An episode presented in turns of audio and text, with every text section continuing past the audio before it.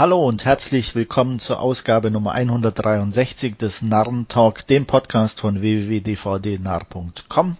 Wir waren ein bisschen abwesend in der Sommerpause, aber wir sind in alter Frische zurück. Wir, das bin ich, Andreas aus Berlin und mit mir am Mikrofon sind heute Wolfgang aus Augsburg, hallo. Und Stefan aus Hannover, hi.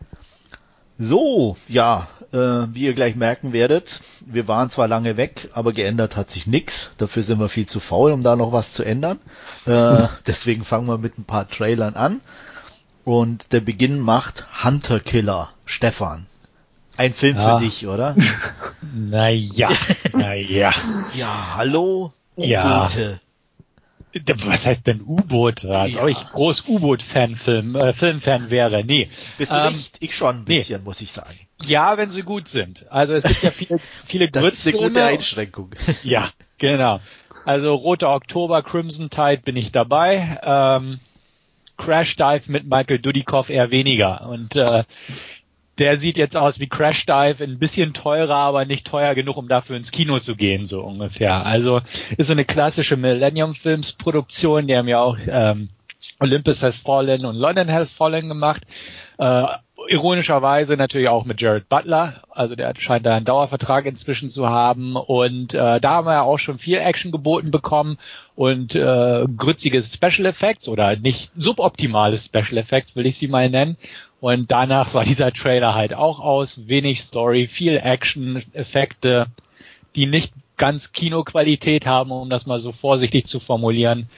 Da, paar Darsteller, die man kennt, die durchs Bild laufen. Ähm, ja, könnte kurzweilig sein im Endeffekt, so wie zumindest der erste Has Fallen Film, wo es ja auch bei den dritten geben soll. Ähm, aber ähm, umgehauen hat's mich definitiv nicht. Also auf Netflix oder so würde ich den mal gucken, einfach in der Hoffnung, sowas in der Richtung von, ach, keine Ahnung, äh, Wolf Warrior 2 zu bekommen, hätte ich jetzt fast gesagt, obwohl ich den auch nicht sehr mochte. Aber Kino auf keinen Fall und Geld dafür so an sich für, für eine Scheibe auszugeben, bin ich auch eher raus. Und auch von den Darstellern her, ja, ne, Gary Oldman und so, ja.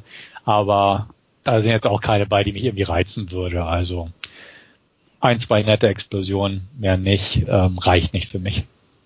Wolfgang? Ja, Im Großen und Ganzen sah der schon irgendwie unterdurchschnittlich aus. Ich weiß nicht, vielleicht könnte ich mich auch irgendwann mal dazu hinreißen lassen, ihn auszuleihen oder, oder auf Netflix zu schauen, wie Stefan gesagt hat, aber äh, im Großen und Ganzen das, was, was, was auch äh, Gerard Butler da in letzter Zeit irgendwie abliefert. Äh, das meiste ist ja dann doch eher äh, ja fragwürdig. Äh, Geostorm soll ja auch so ein Rohrkrepierer sein, das hat mein Arbeitskollege erst verraten, hat, hat, hat mich davor gewarnt, hat gesagt, schau ihn dir bloß nicht an. Ähm, ja, keine, keine Ahnung, was ihn da reitet, aber ähm, das geht. Zu, ja. ja, andere Rollen scheint er ja nicht zu kriegen. Ja, ja.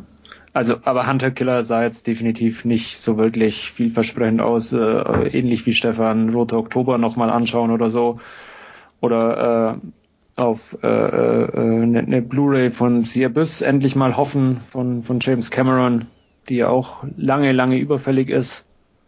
Äh, aber ja, den werde ich wohl tendenziell eher außen vor lassen.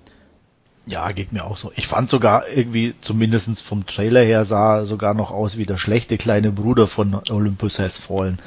Mhm. Ähm, also der war irgendwie, da war nichts drin, was, ja. was irgendwo im Ansatz ähm, interessant für mich war. Also Olympus ja. Has Fallen sah ja wenigstens wirklich nach schlechter Actiongrütze einfach aus, die so ein paar Minuten Spaß machen könnte. Mhm. Das schafft der Trailer nicht mal. Also deswegen würde ich da mhm. auch sagen. Ja, allein, allein auch dieser Wechsel von, von äh, U-Boot-Crew zu Spezialeinheit an Land äh, funktioniert halt faktisch auch überhaupt nicht, aber nee, ja, das war. Sie, sie, ja. sie bringen jetzt halt irgendwie Sorgt ja, für Abwechslung. Genau. Ja, genau. Nur im U-Boot ist doch langweilig, ey. Ja, das doch alles schon. Ja. Also, nee, nee. Ich ja, glaube, ich glaube, wir sind uns einig, dass wir ja, den. Der, der, Trailer hat da ja ein bisschen da auf, auf diese Fast and Furious äh, Schiene oder oder äh, von den Machern von Fast and Furious oder so, ich weiß mhm. es nicht mehr, was was dran stand. Und da hatten sie ja im letzten Teil auch diese diese saudämliche U-Boot-Szene und ich glaube, da haben sie sich ein bisschen berauscht dran und haben sie gedacht, oh cool U-Boot oder haben sie noch irgendwie Material rumliegen gehabt, das sie verwenden können, was weiß ich. Ja, und, ich, und dann hätten sie aber zumindest ein U-Boot-Rennen einbauen müssen. Ja. ja. ja. gab's ja, oder? War, war im Trailer so irgendwie drin mit. Ja, zwei U-Boote müssen sich ja da auch belauern. Ja, ja, genau. Aber es sah eher nach Belauern und nicht nach Rennen aus. Äh, ja. Und mit geilem Drift wäre natürlich dann ja, nicht so wie bei Roter Oktober, wo er sich da mal in die Kurve legt. Ja. Aber immerhin haben sie sich äh, beim Start leicht schräg gestellt. Das fand ich schon sehr. aber das so, kannte man auch aus irgendeinem so anderen Film. Mir fällt, nicht, mir fällt nicht ein, aus welchem Film, aber irgendwo gab es die Szene schon mal. Ja. Ich, was, also, was nicht, bei Roter Oktober, wo alle so schief dann stehen. Ich weiß, aber das sah echt so dämlich aus. Ich dachte, ja. das, ist jetzt eine Komödie, so aller Hotshots, weißt du, so. ja, nee. Also, wirklich nur wenn, wenn ich ganz müde bin und ich irgendwas zum Einschlafen brauche. Sonst würde ich den, glaube ich, nicht gucken. Ähm, auf jeden Fall gucken werde ich aber den nächsten Film, weil er erstens von einem Regisseur ist, den ich mag und ich glaube ihr auch. Und zweitens, weil er auf Netflix kommt. Das heißt, das habe ich sowieso. Also spricht alles dafür, den anzugucken. Und zwar rede ich von Hold the Dark. Wolfgang, wie sieht's aus? Ähm, prinzipiell ja. Mich haben da ein paar so diese, diese eher äh, mystischen und gespenst, gespenstischen äh, Szenen ein bisschen abgeschreckt. Das ist ja nicht so meins, wie ihr wisst. Aber ansonsten, äh, ja, werde ich mir den vermutlich auch auf äh, Netflix anschauen. Äh, die Besetzung ist ja durchaus äh, auch äh, sehr solide und äh, vielversprechend und ja, sah, sah ganz spannend aus. Stefan? Ja, auf jeden Fall. Ähm, wie du selbst sagst, die Vorgängerwerke des Regisseurs sind stark.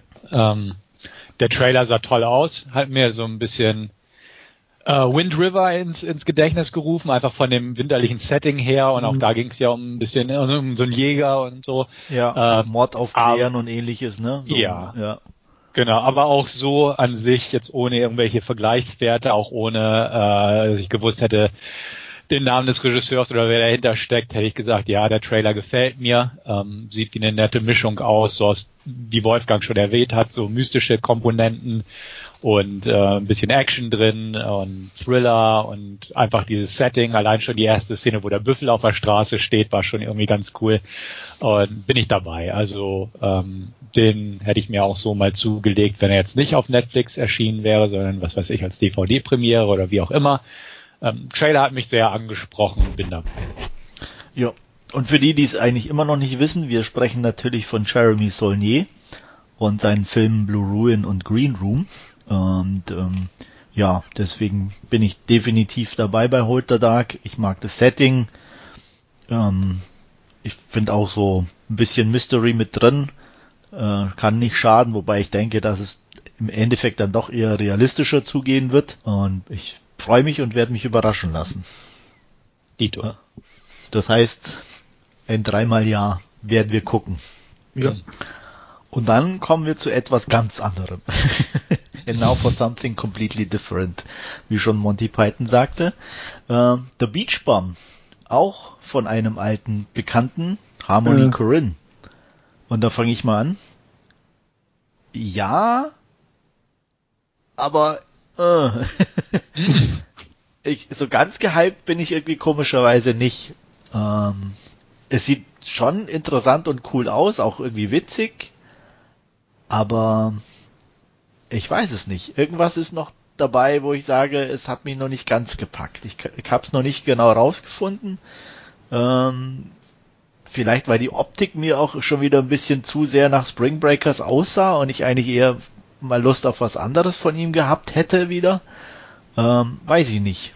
Aber sagt mal ihr, wie es euch so ja, geht. Ich, ich dachte mal den ganzen Trailer über, das ist doch ein ganz normaler Dienstagnachmittag für Matthew McConaughey. für diese Rolle, die er da spielt oder so, keine Ahnung, ich weiß es nicht. Ähm, ja, also wie, wie, du schon sagst, äh, erinnert schon ein bisschen an, an Spring Breakers, auch von, von der Optik her und, und äh, ja. Wasser und ne, so ja, ne, und also alles. Also Location, genau. Ja. Ähm, weiß ich nicht. Muss man sich vielleicht anschauen. Der Trailer hat jetzt auch nicht allzu viel verraten. Er war nicht sonderlich lang. Er ging, glaube ich, auch nur eine Minute oder so. Ähm, ja, muss man vielleicht einfach mal reinschauen dann. Also ich, ich könnte mir jetzt noch gar nicht abschließend eine, eine Meinung bilden, ob ich den jetzt unbedingt sehen möchte oder so. Ähm, da vielleicht mal noch auf den zweiten Trailer oder so abwarten. Ja, Corinne ist nicht jetzt jemand, der mich per se hyped, deswegen bin ich da eigentlich recht neutral rangegangen an den Trailer oder als ich gelesen habe, dass er Regie geführt hat. Ich finde Spring Breakers bis heute immer noch toll, absolut. Ähm, der Trailer hat mich jetzt auch nicht so umgehauen. Ist dank des Regisseurs auf jeden Fall mit auf meinem Radar jetzt. Werden wir bestimmt mal angucken. Matthew McConaughey kann sich an solche Rollen ganz gut reinfuchsen und ähm, ansonsten das, was gerade gesagt wurde, sehe ich auch so, erinnert von der Optik und vom Setting definitiv so ein bisschen an Spring Breakers, aber doch ein bisschen zurückgeschraubt das Ganze. Ähm, Drogenkonsum ist weiterhin prominent vertreten und so weiter und so fort. Ja, kann man sich sicher mal angucken, aber bin definitiv nicht so gehypt wie äh, vor Spring Breakers oder sowas. Dann sind wir da alle auch wieder einer Meinung. Es wird ja echt langweilig langsam. Ja. Und kommen mal ein bisschen zu was Ernsterem. A Private War. Stefan. Ja, was soll man dazu sagen? Also, hm. Ja, du hast den Trailer ausgesucht. Das habe ich, das habe ich guter Trailer, äh, interessante Sache, aber per se sind solche Geschichten auch nicht so das, das worauf ich mich stürzen möchte. Also ich finde es interessant, einfach von der Person her, ähm, das basiert auf wahre Begebenheiten, hat mir vorher nicht viel gesagt. Ähm, wenn ich sowas im Trailer entdecke oder so, gucke ich immer so zumindest mal auf Wikipedia, was, was das so gibt. Ähm, einfach um ein bisschen Hintergrundwissen zu haben. Ähm, sieht gut gemacht aus, zweifelsohne. Rosamund Pike sehe ich inzwischen wirklich gern. Ähm, hat auch echt ein paar gute Rollen nach Gone Girl abbekommen, wo sie auch darstellerisch gefordert wird. Ähm, das ist, das ist definitiv so ein Film, wenn er auf Netflix läuft, so wie zum Beispiel Beirut aktuell, wo glaube ich ja auch Rosamund Pike mitspielt, mhm. werde ich mir den bestimmt mal irgendwie an einem Sonntagnachmittag angucken. Aber ansonsten sind das jetzt nicht so die Filme oder Filme dieser Art um Journalismus und so sind nicht so die, die ich jetzt aktiv irgendwie mir raussuchen würde oder so, sondern wenn sie mir begegnen und ich die Möglichkeit habe, da gut ranzukommen, wie einfach durch Netflix, gucke ich sie mir an und weiß die dann auch zu schätzen qualitativ. Aber ja, da, da muss schon irgendwas Besonderes her, dass ich sage, okay, da kaufe ich mir jetzt irgendwie einen Film dieser Art. Spotlight war so ein Fall, definitiv, weil das mich sehr interessiert hat, einfach wegen der Kirchenthematik und auch wegen dem, dem Oscar-Buzz damals um den Film. Und der hier sieht, sieht gut aus, absolut. Mochte ich den Trailer, ähm, werde ich mir irgendwann mal angucken, aber ja, ist nicht so hundertprozentig meins, daher jetzt nicht so mit Nachdruck mhm. hinterher. Also ich werde mir den anschauen, zum einen äh, wegen Rosamund Pike, äh, wie, wie du ja schon gesagt hast, hat sie mittlerweile auch ein paar äh, durchaus interessante Rollen und, und spannende Rollen. Äh, man sieht sie ja nicht allzu oft, zumindest geht's mir so und ich freue mich dann eigentlich immer, wenn, wenn man sie in irgendeinem Film sieht, so, so wie Beirut kürzlich oder ähm, ach, wie, wie heißt der mit, mit Daniel Brühl äh, in, in irgendwas mit äh, Entebbe, wo ja, sie ja auch mit sieben Tage in Entebbe ja, genau. so. Und äh, von, von daher werde ich mir vermutlich auch Private War mal ansehen, äh, zumal mich eben auch die Thematiken durchaus interessiert und, und äh, auch da, Stefan, du hattest Spot, Spotlight ja schon genannt, ähm, mit äh, äh, na, The Bang Bang Club gibt's noch mal auch einen Film über, über äh, Kriegs- oder Konfliktfotografen in, in Südafrika zu, zu Apartheidszeiten, den, den ich auch sehr spannend fand. Ähm, von daher, ja, also wie gesagt, ein bisschen Interesse auch an, an, an diesem Thema mit, mit äh, oder mit, mit äh, Journalismus und deswegen äh, wird der auch auf meiner Liste landen. Der Entebbe, den du nennst, das ist genauso ein Fall. Also Trailer sieht gut aus, ja. ist interessant, Geschichte kann man immer ein bisschen was mitnehmen, selbst wenn das jetzt nicht 100% akkurat alles ist. Ja. Aber es ist halt auch so ein Film, den, den gibt es, dann weiß ich und wie gesagt, wenn er bei Netflix auftauchen würde, würde ich mir den auch angucken. Mhm. Ähm, spricht auch im Vorfeld nichts dagegen, aber ist einfach so einer, den würde ich, wie gesagt, auch nicht irgendwie aktiv mir raussuchen. Ja. Also das, das sind alles so Filme, glaube ich, wo man auch, die, die legt man nicht einfach so ein, weil man äh, äh, einen, einen, einen lustigen Abend oder so haben will, sondern das, die muss man bewusst irgendwie, da muss man, äh, glaube ich, in der Stimmung einfach dazu zu sein, sich sowas anzuschauen und dann äh, funktionieren die auch, aber so nebenbei sich berieseln lassen mit so einem Film, das wird, glaube ich, nicht funktionieren. Ja, ist halt nicht Popcorn-Kino ja, oder so und genau. deswegen sehe ich das auch so, ja. Ja, ich bin auch noch ein bisschen zwiegespalten. Ich meine, das ist immer so bei so Themen, die interessieren mich, aber mir geht's ähnlich wie Stefan. Ich gucke dann eher mal im Internet irgendwo über interessante Artikel drüber, die ich dann lese, als mir dann tatsächlich so einen Film eigentlich mhm. anzugucken. Ähm, ich mag Rosamund Pike auch. Hier war ich jetzt auch ein bisschen so auch zwiegespalten auf der einen Seite, weil so Gesichtsausdruckmäßig und so fand ich sie ganz gut. Ich fand nur die Stimme so komisch. Also das kann ja sein, dass die Frau im Original so gesprochen hat, aber es klang jetzt halt, als versuchte sie zwanghaft so ein bisschen dieses ah. so rauszupressen. Und das fand ich nicht gut, bin ich ganz ehrlich. Und das hat mich auch echt abgelenkt vom eigentlichen Film oder mhm. vom eigentlichen Trailer. Deswegen, ja, mal gucken. Wie gesagt, wenn er auf Netflix ist, aber ich habe auch den Beirut noch nicht angeguckt. Das sind eher Themen, da, da schaue ich mir lieber eine Doku an oder lese was drüber. Da bin ich ganz ehrlich, so dieses basiert auf wahren Begebenheiten ist da nicht so ganz meins. Mhm. Ja, mir mir geht es da meistens so, dass ich dann hinterher nach dem Film zum Lesen anfange oder teilweise auch während dem Film dann einfach auf Pause drücke und den Wikipedia-Artikel dazu aufmache oder so. Ja. Ah. Gut, also sind wir uns auch irgendwie wieder einig. Ja, so halb halb so, ne? Ja, ja. ja. Wir lassen uns mal überraschen. Ja. Was The Post übrigens auch so ein Film, der in so, so eher Journalismusrichtung geht, aber den fand ich jetzt. Ja, aber der ist, den will ich mir auch angucken. Aber der, ja. da interessiert mich eher so mehr die Machart einfach. Ja. Und so ist ja, der ist ja von Spielberg, ne, glaube ich. Ja. Ja. Ja. ja. Was der da draus gemacht hat. Weil handwerklich ist Spielberg halt einfach gut, ne. Das ist. Ja. ja. In, inhaltlich plätschert der leider ziemlich vor sich hin. Also das ich fand ich den befürchtet, aber. Fand, ja. fand den nicht wirklich packend. Okay. Hm. Ja, ich lasse mich mal überraschen. Weil, aber wie gesagt, das den ja. werde ich mir auch irgendwann vielleicht ausleihen oder im Free TV mal gucken. Ja. Unser letzter Trailer für heute. Auch Regisseure, zwei an der Zahl, die immer gemeinsam auftreten, haben einen neuen Film gemacht. The Ballad, Ballad of Buster Scruggs. Und zwar die Coen Brothers. Wolfgang.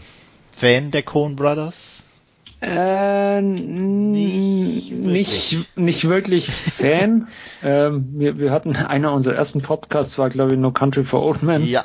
Wo wir ein bisschen übereinander gekommen sind, wenn ich da richtig dran erinnere. Ist schon lange her, aber ähm, den, den ich, glaube ich, mittlerweile auch ein bisschen anders bewerte, wenn ich mich da richtig erinnere. Im Gegensatz zu früher, den musste ich einfach ein zweites oder drittes Mal sehen.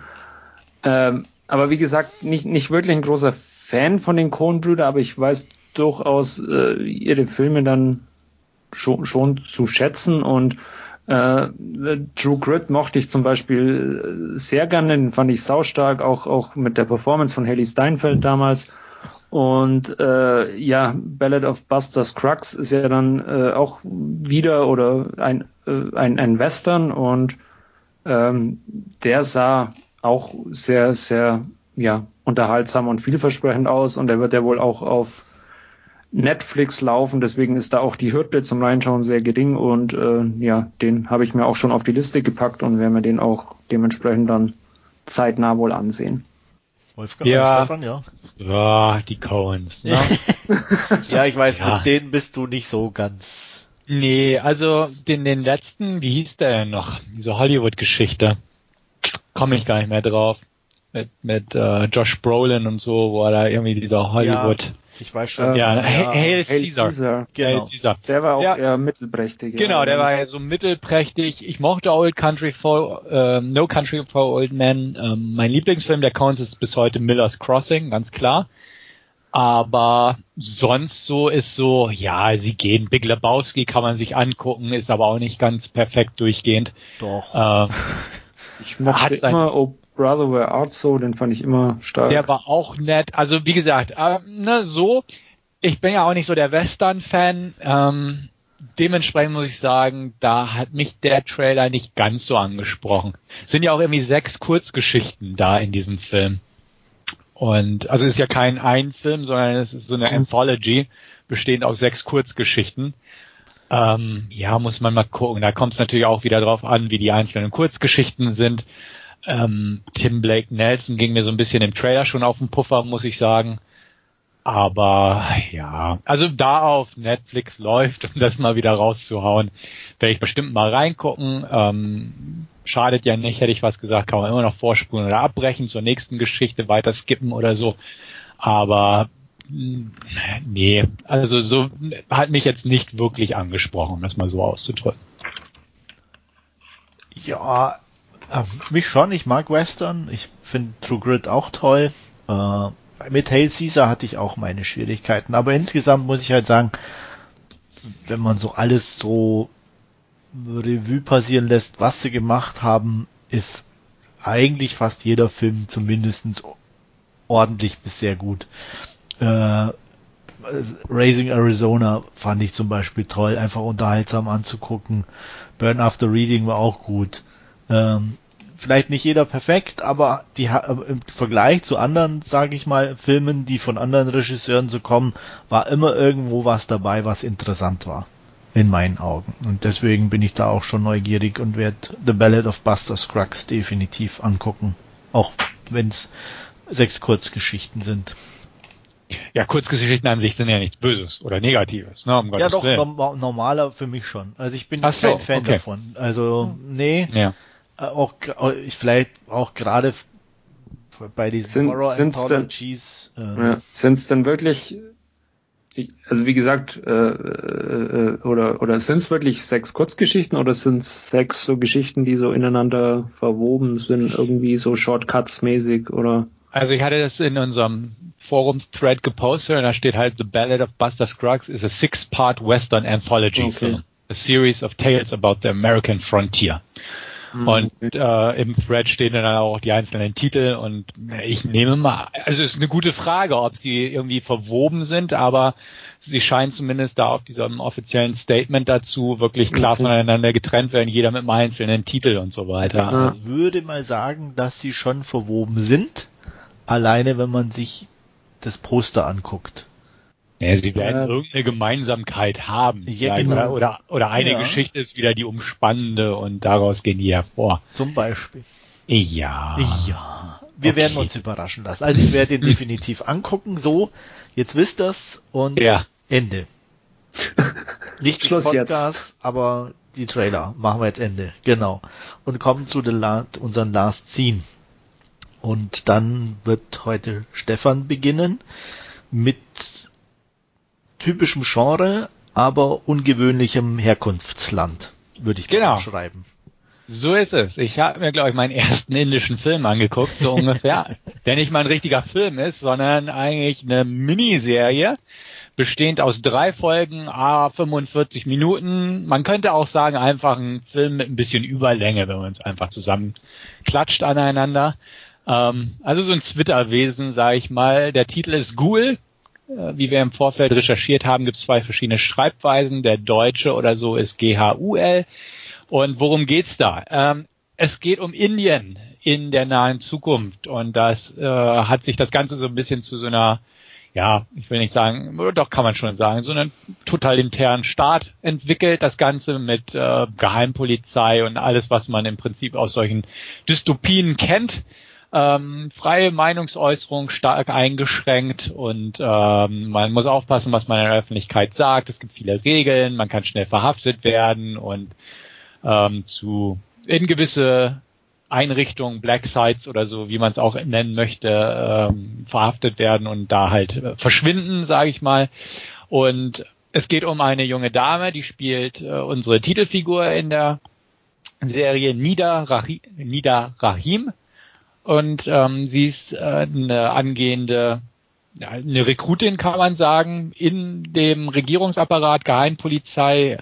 Und ähm, ist halt noch im Training, hat aber einen Vater, der Lehrer ist, beziehungsweise Dozent und ähm, sich nicht an die Vorgaben des Staates hält. Er hat Bücher und hat die nicht verbrennen lassen und hat auch eigene Notizen, also mit eigenem Gedankengut, das er dann auch verbreitet, also etwa ne, freie Meinungsäußerung in dem Sinne, dass er das auch weitergibt und sagt, Mensch, hinterfragt bestimmte Sachen und ähnliches.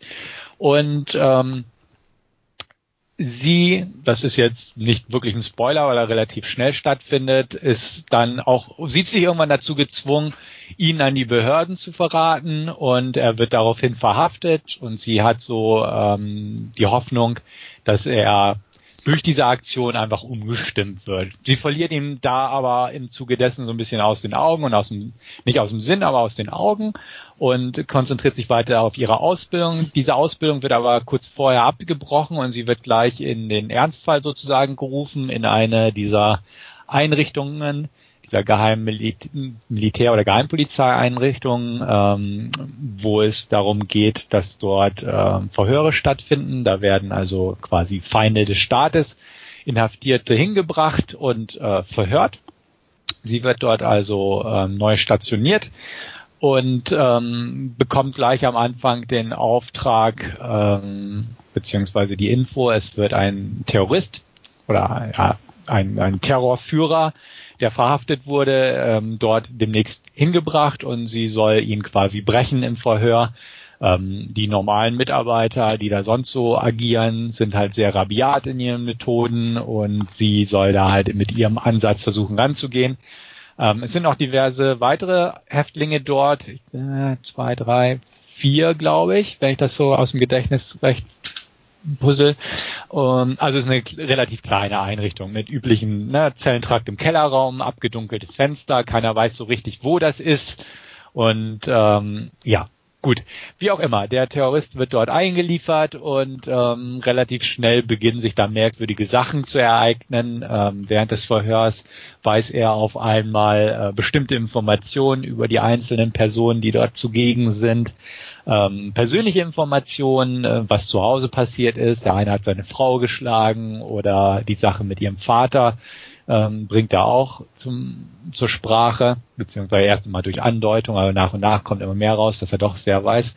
Und äh, es passieren halt Merkwürdigkeiten, sage ich mal. Und auch nicht wirklich ein Spoiler, weil es der Trailer und der Titel im Prinzip verrät. Ähm, der Ghoul kommt ins Spiel, was halt so ein, so ein mythisches Wesen ist, beziehungsweise eine Kreatur, ähm, die gerufen wurde durch irgendjemanden. Das wird natürlich nicht verraten an dieser Stelle. Und äh, dort in dieser äh, Einrichtung für Horror sorgt.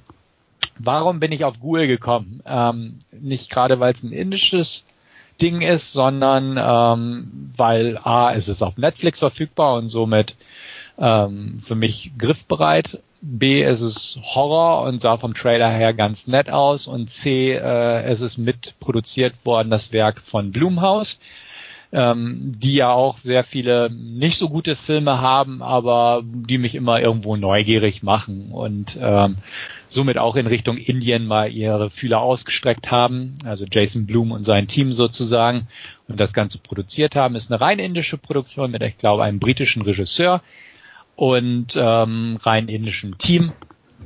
Das heißt, äh, Hindi ist die Originalsprache mit ein ganz bisschen Englisch eingewürfelt. Ähm, ja. Was soll man dazu sagen? Also, zusammengerechnet ungefähr 135 Minuten. Das Ganze ist für mich nicht weder Fisch noch Fleisch irgendwo. Also es wirkt wie ein zu langer Spielfilm oder eine zu kurze Serie, um das mal so zu formulieren.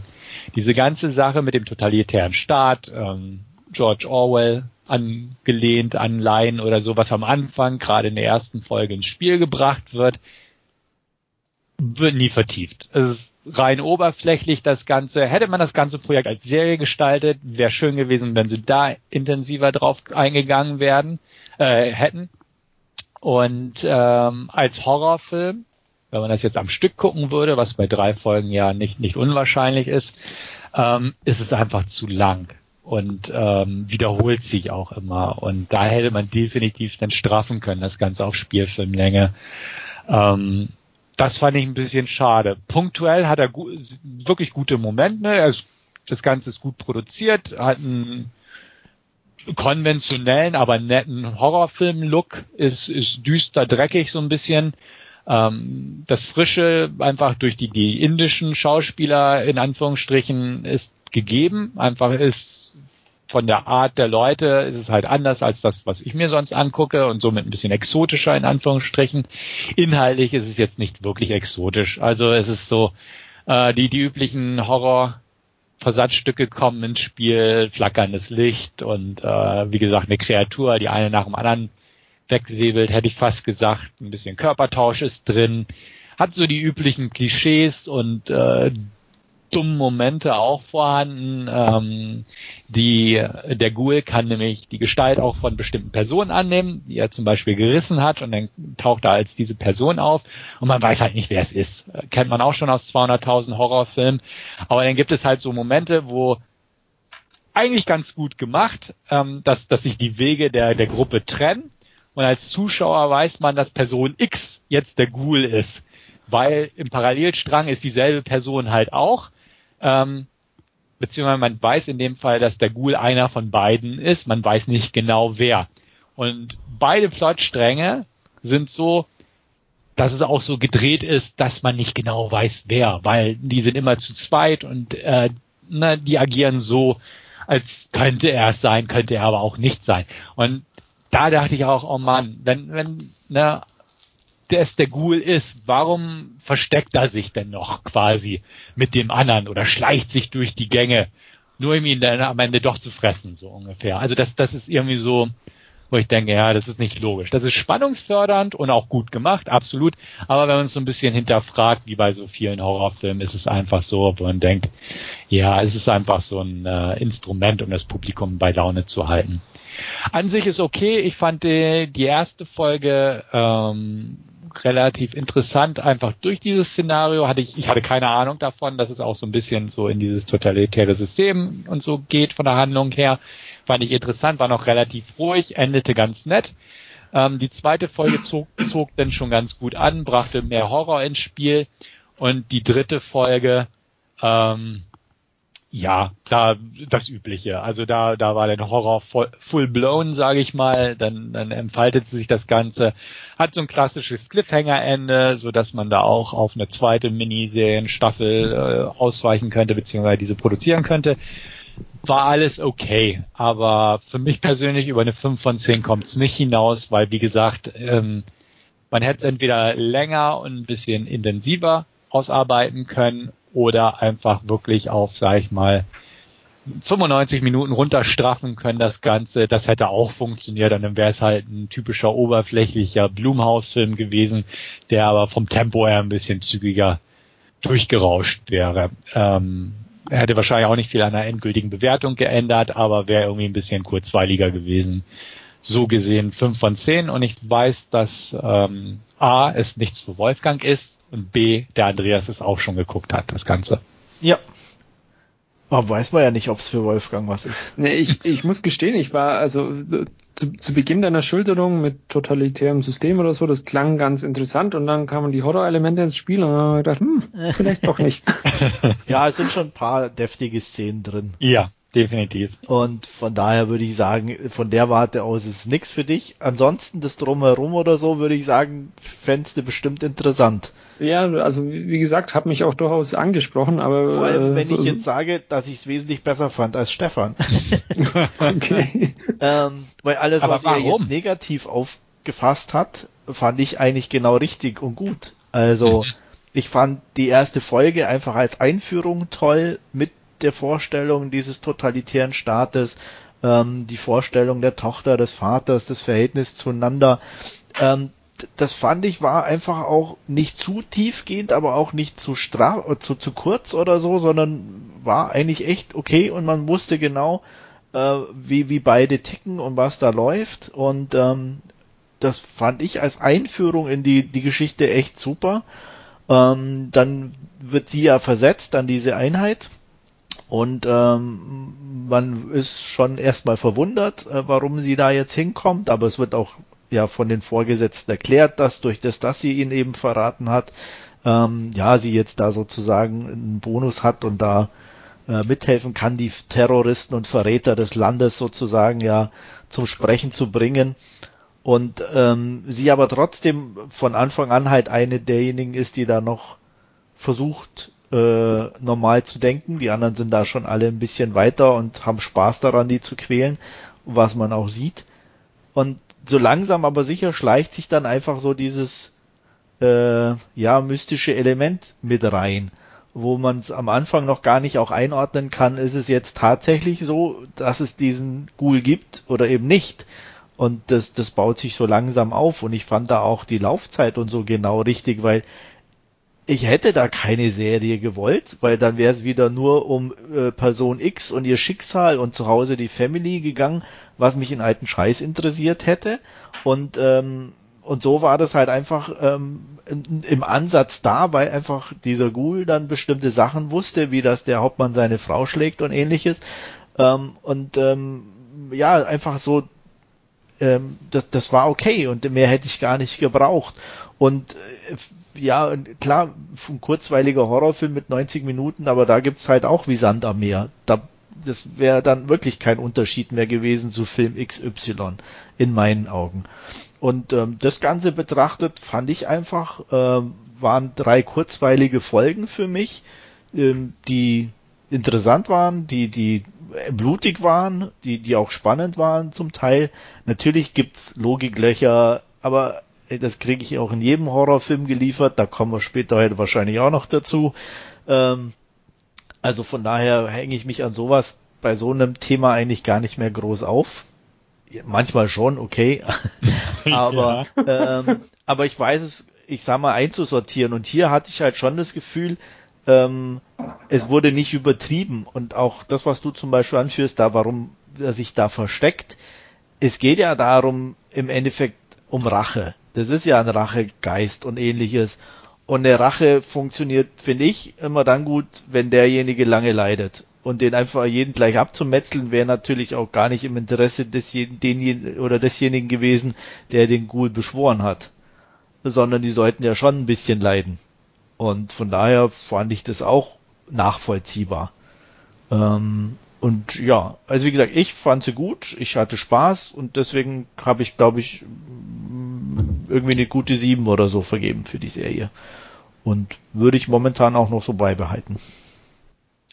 Ja, ja, kann ich verstehen. Also wie gesagt, du hast mich ja auch so ein bisschen positiv da ja. gekitzelt im Vorfeld, wo ich dachte, war wahrscheinlich zu viel.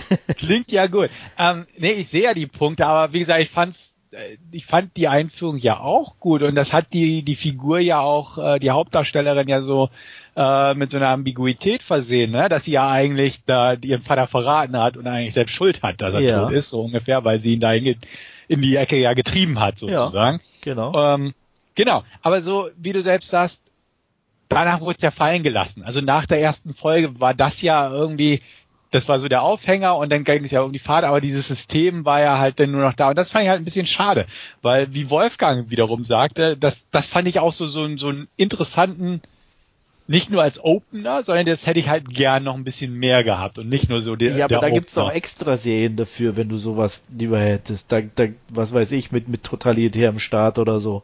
Ja. Wie, wie mit diesen, mit den, ach, wie, wie heißt er noch, mit diesen Geburten und so, die Serie. Ja, klar, also ich komme jetzt auch nicht drauf, aber natürlich gibt's das. Ne? Also da, da, da, ne? da musst du halt dann wirklich so eine klassische Serie angucken. Aber das war ja, also wie gesagt, das hat mich überhaupt nicht gestört, mhm. weil die Erwartungshaltung hatte ich gar nie. Ja. Ja, gut. Ja, wie gesagt, also 5 von 10 ist ja jetzt auch nicht furchtbar nee, schlecht. Nee, ke keinesfalls. Aber, aber so, ja, ich habe halt, ja gut, man, man guckt sich an und dann habe ich so, so sinnbildlich mit den Schultern gezuckt und dachte, ja, okay. Was kann man als nächstes gucken? Schnell wieder vergessen, so. Also ja, schön, dass du da mehr Spaß dran hattest, sag ich mal, aber ja. irgendwie hat es mir nicht so ganz viel gegeben. Ja, Wie gesagt, mit dem Indischen auch so fand ich ganz nett und es war ja auch gut produziert und ja. kein, kein, kein Grund zur Klage. nicht gesungen und haben nicht getanzt. genau. genau. Also so gesehen schön, aber es war halt, ja wirklich so, ne, so irgendwann nur noch so ein Abchecken von den üblichen Klischees irgendwo so ein bisschen. Ja, das Gefühl Was? hatte ich nicht so direkt. Okay. Ja. Ja, aber auch so mit diesem Cliffhanger-Ende und so, ne? Und ach. Ja, aber auch das. Es, es war halt passend. halt okay. Es ja. war halt nicht schlimm. Also ich habe äh, auch in letzte Woche einen anderen Horrorfilm gesehen, der, der auch jedes Klischee mitgenommen hat, aber dabei richtig grottenscheiße war. Da, da ist ja Ghoul, Ghoul von weit entfernt, definitiv. Ne? Aber wie gesagt, also ja, so, so ein bisschen für mich irgendwie äh, weder Fisch noch Fleisch. Ja. Aber, aber nicht schlecht dabei. Ja, hab schon verstanden. Aber wie gesagt, Wolfgang musste mal gucken, ähm, ob der, also die erste Folge kannst du auch ohne Probleme angucken, da passiert noch nicht so. Gut. Ne, das ist wirklich so, so zur Einführung. Kannst ja gucken, ob du weiterschauen willst oder nicht. Ja. ja. Kann ich, wie gesagt, ja einfach mal machen, weil Netflix äh, ist ja dann auch, auch easy, einfach wieder auf, auf Stopp zu drücken. Genau. Und zu sagen, und okay, an der Stelle reicht's mir dann doch. Ja, ja genau. Ein paar, paar fiese Fratzen gibt's durchaus. Ja, und eine Folterszene gibt's auch, die ist auch ein bisschen okay. unangenehmer. Ja, ja, stimmt. Ja, gut, aber so viel von meiner Seite für diese Ausgabe. Gut, dann würde ich sagen, Wolfgang, darfst du mit was Klassischem weitermachen, oder? Ja, was Fröhlicherem. ja, ich äh, habe mir Tomb Raider, das Remake von 2018 mit äh, Alicia Vikander angesehen. Ähm, inhaltlich oder man schaut sich so einen Film ja nicht an wegen dem, dem großen Storybogen. Es geht, äh, oder beziehungsweise Tomb Raider erzählt nochmal die Origin-Geschichte, ähm, ähnlich wie ja auch die Videospiele ab 2013 oder so war es, glaube ich, auch nochmal mehr oder weniger resettet wurden und, und nochmal von vorne angefangen haben. Ähm, ignoriert jetzt auch Tomb Raider die ja, ersten beiden Filme mit äh, äh Angelina Jolie und startet einfach nochmal von vorne und äh, es beginnt damit, dass ja äh, unsere Heldin Lara Croft äh, in London als, als Fahrradkurier in, in bester Dark Angel Tradition arbeitet ähm, und ja, äh, da mit ihren Kollegen, den, den anderen Fahrradkurieren, so, so eine kleine Fuchsjagd äh, veranstaltet. Sie, sie spielt den Fuchs, äh, muss quasi den anderen entkommen, ähm, kollidiert dabei mit äh, ja, einem Polizeiauto und äh, wird äh, entsprechend festgenommen und ja, äh, rausgehauen, beziehungsweise ihre Kaution bezahlt, wird dann von einer alten Kollegin äh, von ihrem Vater, der seit Jahren verschwunden ist, äh, die von Kristen Scott Thomas äh, ja, äh, gespielt wird und äh, ihr Vater, wie gesagt, ist seit etlichen Jahren verschwunden, äh, offiziell wohl auch oder offiziell auch für, für tot erklärt. Nur Lara hat äh, das Erbe eines großen Familienimperiums und, und, und eines großen Privatvermögens ja noch nie oder nie offiziell angenommen. Und äh, die ja, ehemalige Kollegin ihres Vaters, Anna Miller, ähm, drängt sie da jetzt einfach nochmal dazu, da ansonsten auch ähm, ihr Anspruch irgendwann wohl äh, verwirkt wäre auf dieses Erbe. Und ja, sie lässt sich quasi dazu überreden, äh, bekommt daraufhin auch äh, die Schlüssel zu ihrem alten Familienanwesen und äh, sucht es auf und entdeckt äh, dort auch eine ja alte oder oder eine, eine geheime Kammer, wo ihr Vater wohl früher gearbeitet hat, äh, entdeckt dort äh, zahlreiche Karten, Videos und Artefakte und, und stöbert da ein bisschen äh, bis sie eben auch auf ein Video stößt, das ihr Vater gezielt an sie richtet, äh, mit der Bitte, äh, äh, das Material zu vernichten und ähm, da ansonsten, wenn es in falsche Hände geraten kann, äh, was Schlimmes passieren kann. Sie ignoriert das Ganze natürlich und äh, macht sich selbst auf die Suche, um eben ihren Vater oder beziehungsweise äh, das Schicksal ihres Vaters äh, aufzuklären. Äh, ihr Weg führt sie da nach Hongkong, wo sie noch einen äh, ja, Captain äh, aufschnappt, der ebenfalls seinen Vater damals äh, zur selben Zeit äh, verloren hat wie Lara den ihren. Und äh, die beiden machen sich auf in ja, den Pazifik, um eine Insel zu suchen und äh, dort ein ja, äh, ein, einen Schatz zu heben, den sie eben auf den entsprechenden Materialien und Karten gefunden hat. Dort wartet jedoch schon Matthias Vogel, der von Walton Goggins gespielt wird, äh, der auf dieser Insel eben auch äh, jenes Geheimnis äh, zu lüften versucht und da seit Jahren äh, schon damit beschäftigt ist und äh, ja, äh, die Tatsache, dass Lara da jetzt eben ankommt, äh, ja, beschleunigt seine Suche etwas. Ähm, ja, äh, inhaltlich, wie gesagt, äh, ist das jetzt nicht der große Wurf und, und auch kein ganz großes Kino, darum geht's aber nicht, äh, sondern äh, äh, Tomb Raider ist einfach auch eine tolle Ansammlung an, an ja, spektakulären Action-Szenen. Äh, das geht los allein mit dieser Fuchsjagd, Fuchsjagd in, in London mit, mit den Fahrrädern äh, die einfach spektakulär eingefangen ist. Es geht weiter über äh, Szenen, ja, wo, wo sie in, in, in, im Wildwasser sich äh, ihres Lebens äh, oder ihres äh, ihr Leben zu, zu retten versucht und und weiter über ja äh, etliche äh, Szenen in, in einem alten Grabmal hin zum Schluss, äh, die einfach super schön und super spannend in, in ja mehr oder weniger Indiana Jones Tradition eingefangen sind, ähm, actionmäßig toll anzusehen sind, ähm, auch ein bisschen, ja, nicht so dieses 0815 Action-Gehabe, sondern durchaus auch ein bisschen, ähm, ja, äh, äh, so, so ihre, ihre Figur quasi ausarbeiten, so, so den, den ersten Söldner, den sie quasi äh, mehr oder weniger umbringen muss, um, um sich ihres Lebens zu erretten, äh, setzt ihr dann auch ziemlich zu, was, was auch im Film einigermaßen interessant eingefangen ist, äh, was man jetzt so von einem durchschnittlichen Actionfilm eigentlich nicht erwartet. Und ja, das äh, haben sie in, in Tomb Raider eben sehr schön gemacht. Es kommt dann früher oder später auch noch eine Geheimorganisation auf den Plan, ähm, die wohl auch noch irgendwann eine weitere Rolle spielen wird und äh, da nochmal ja, für die ein oder andere Wendung sorgt. Ähm, aber wie gesagt, das Hauptaugenmerk ganz klar die spektakulären Action-Sequenzen in, in Tomb Raider und da muss ich gestehen, mir hat der Film einfach äh, Spaß gemacht, der war toll anzuschauen. Ähm, Alicia Vikander macht die Sache als, als äh, Lara Croft äh, hervorragend und, und hat dieses, ja, äh, diese Reboot-Figur toll verkörpert, die ja auch im, im Spiel optisch deutlich anders ist wie, wie in diesen früheren Varianten. Und ja, äh, von meiner Seite gibt's da sieben von zehn Punkten. Und ich muss dazu auch sagen, ich habe die beiden Spiele, beziehungsweise mittlerweile sind es ja, glaube ich, drei von dieser Reboot äh, Serie. Und die ersten beiden habe ich leider alle noch ungespielt hier liegen, äh, wollte ich immer mal machen, äh, bin aber leider noch nicht dazu gekommen ja, soweit von mir zu Tomb Raider.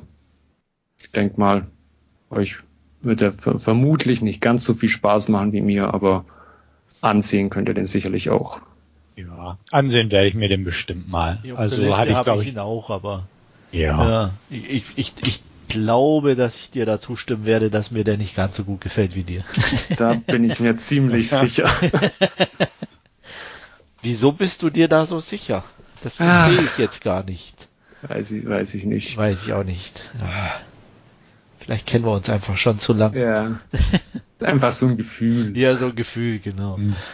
Nee, ich meine, ja, Trailer sah ordentlich aus, aber jetzt nichts, wo ich sage, boah, muss ich unbedingt ja, sehen. Also definitiv so, dass er das Genre nicht neu erfindet. Ähm, wie, wie, gesagt, solide Kost. Äh, Wer es mag, äh, ich, ich fand es, wie gesagt, äh, schön anzuschauen, die, die, die, die Action-Sequenzen auch dahingehend, weil sie, weil sie halt nicht so diese, äh, so, so ein CGI-Overload sind, sondern einfach, ja, realistisch wäre jetzt übertrieben, aber halt äh, irgendwie,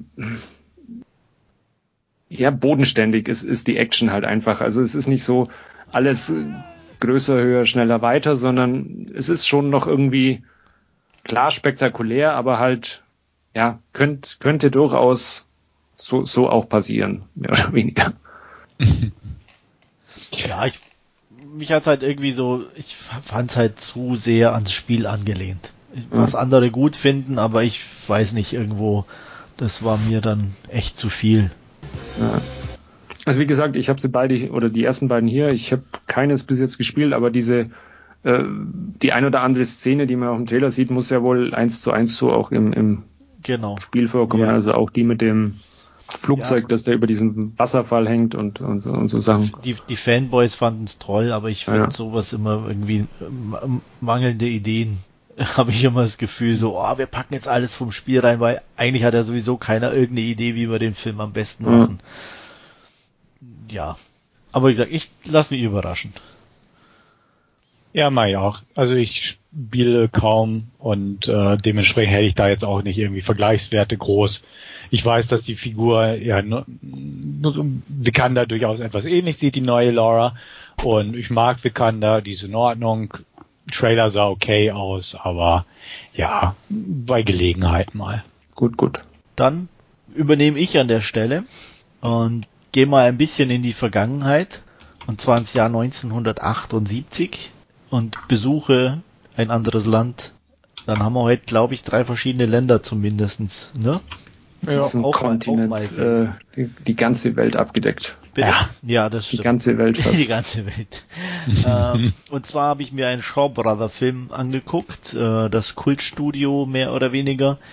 Ich bin ganz ehrlich, ich habe kann mich nicht erinnern, viele Filme davon gesehen zu haben. Äh, ich glaube, den einzigen, wo ich sicherlich weiß, den auch mehr oder weniger jeder gesehen hat, dürfte die 36 Kammern der Shaolin sein. Und äh, außer Stefan, der hat den wahrscheinlich auch nicht gesehen. nee. Okay. Ähm, und ja, auf Netflix tauchten ein paar alte Shaw Brother Filme auf. Und da dachte ich, da muss man die Gunst der Stunde nutzen und äh, mal reingucken um da eine Lücke zu schließen. Und ich habe mir ähm, zu Beginn ausgesucht The Five Venoms oder auch bekannt als Five Deadly Venoms. Ähm, worum geht's? Es geht im Endeffekt um einen ähm, Schüler eines Kung-Fu-Lehrers, der die Kunst der fünf Gifte äh, lehrt und ähm, ja, die bisherigen Schüler ähm, haben jeder einen bestimmten Stil ähm, gelernt und ähm, dementsprechend auch ihre Kung-Fu-Fähigkeiten ähm, ausgearbeitet. Es gibt zum Beispiel den Lizard, der an den Wänden laufen kann, Snake, der halt ähm, mit zwei Fingern äh, zuschlägt und äh, der der beste von allen ist die, der Krötenstiel, weil die Kröte so widerstandsfähig ist mit ihrer Haut, dass der mehr oder weniger unverwundbar ist. Ähm, ja, aber nur mehr oder weniger, denn ähnlich wie Siegfried hat er eine Schwachstelle. Auf jeden Fall, diese Schule ähm, steht vor dem Aus, denn der große alte Lehrer ist todkrank und er hat äh, einen Wunsch, da er nicht weiß, was aus seinen vorherigen vier Schülern geworden ist, ähm, schickt er seinen fünften und letzten Studenten auf die Suche, um äh, die anderen zu finden.